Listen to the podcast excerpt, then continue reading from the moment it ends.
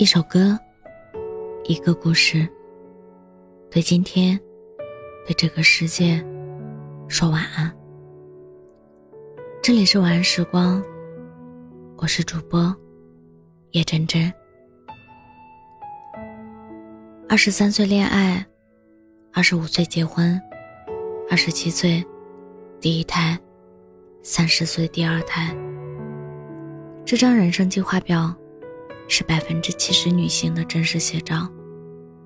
他们在朋友圈晒婚姻、晒孩子、晒柴米油盐、晒家长里短。那些所谓人人必须经历的人生大事，刺痛剩下百分之三十的女性。她们害怕跟不上大家的节奏，被焦虑笼罩。深夜。我接到朋友的电话，他说，觉得男朋友不是他真正想要的那个人，但是不敢继续往下想。他说，同龄人都结婚生子，过上了幸福美满的生活，他却焦虑无比。他说，三十岁遇到的自己还算关心的人，已经很不容易了。确实该知足。我听懂了他的意思。三十岁，他不敢分手。当他试探性的将这个想法告诉家人时，父母一句“他人还行，你也该结婚了”，直接让他哑口无言。当他尝试向同龄朋友寻求帮助时，对方的一句“他对你挺好，你别多想”，打消了他倾诉的欲望。当他企图在网络上获取答案时，满屏的过来人经验都在告诉他，到了一定年纪，分手得三思后行。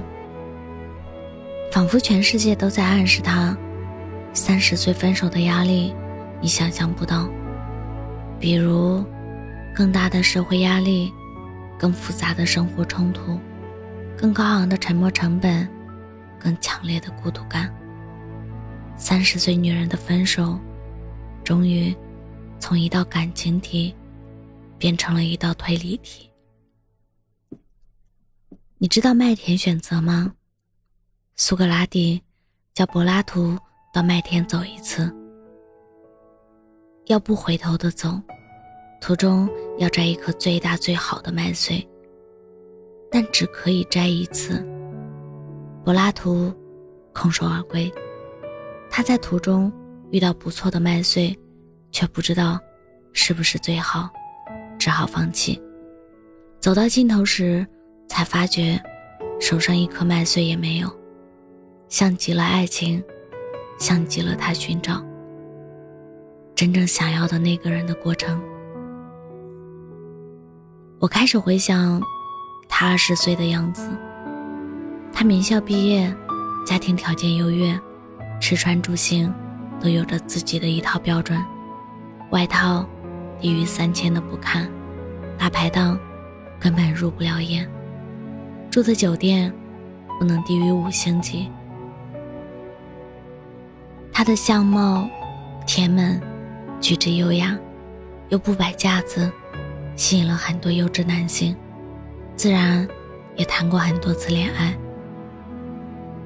从某种程度上来说，他见过世面，享受过热情似火的恋爱。过上的生活是普通人想都不敢想的，被爱的优越感提高了他的择偶标准。奔赴上百里为他买蛋糕的人。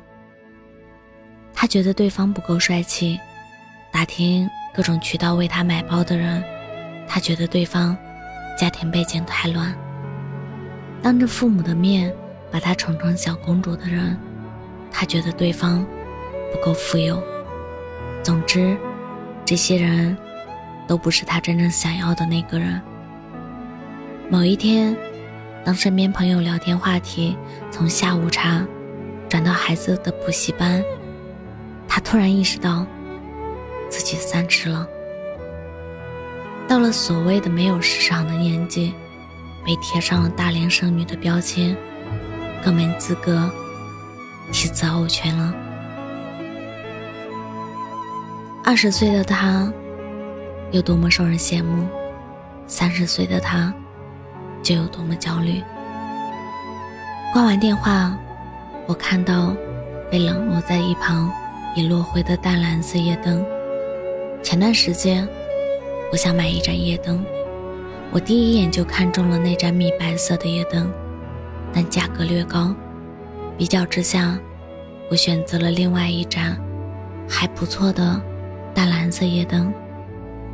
买回家后，我越看越不喜欢，心里一直记挂着那盏米白色夜灯。第二天，我跑去商城。将那盏心心念念的夜灯抱回了家。真正想要的东西没有平替，真正想要的人也是如此。当你发觉对方并不是你真正想要在一起的人，如果你选择了无视，那么在往后的日子里，你会一直耿耿于怀。这跟年龄无关，跟所谓的三十岁无关。三十岁。不敢分手，勉强结婚，后半生也会落灰。三十岁，遇人不淑，不敢分手；四十岁，婚姻失败，不敢离婚；五十岁，害怕孤独，不敢放开孩子。一旦被恐惧裹挟着做决定，女性的老态。从三十岁就开始了。据世界卫生组织报道，二零一五年人均寿命为七十点一岁。世俗故意将三十岁夸张化，而在生命的长河中，三十岁真的只是一个非常不起眼的节点，仅此而已。三十岁的勉强，只能换来下半生的遗憾。往后。人生还长，不要辜负三十岁，更不要辜负此生。该结束的时候，就别拖着了。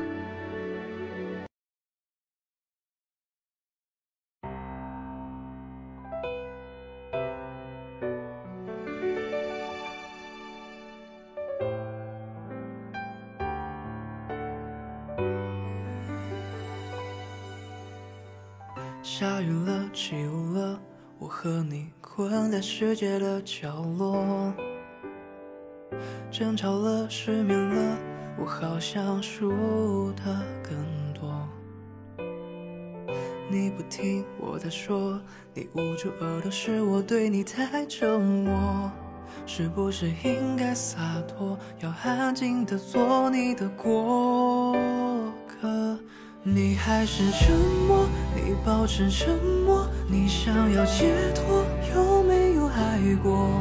你是有多冷漠，只听见泪水在滑落。你还是沉默，你保持沉默，你选择冷落，什么都不说。你要我怎么做才能从你的世界降落？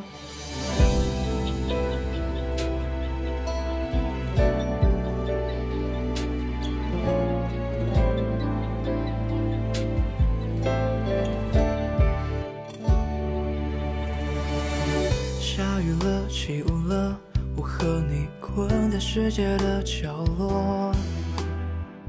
争吵了，失眠了，我好像输的更多。你不听我在说，你捂住耳朵，是我对你太折磨。是不是应该洒脱，要安静的做你的过客？你还是沉默，你保持沉默。你想要解脱，有没有爱过？也是有多冷漠，只听着泪水在滑落。你还是沉默，你保持沉默，你选择冷落，什么都不说。你要我怎么做才能从你的世界降落？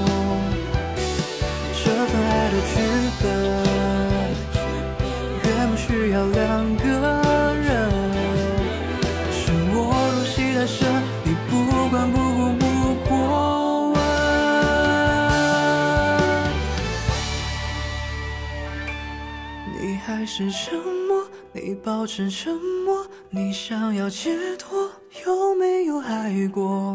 你是有多冷漠，只听见泪水在滑落。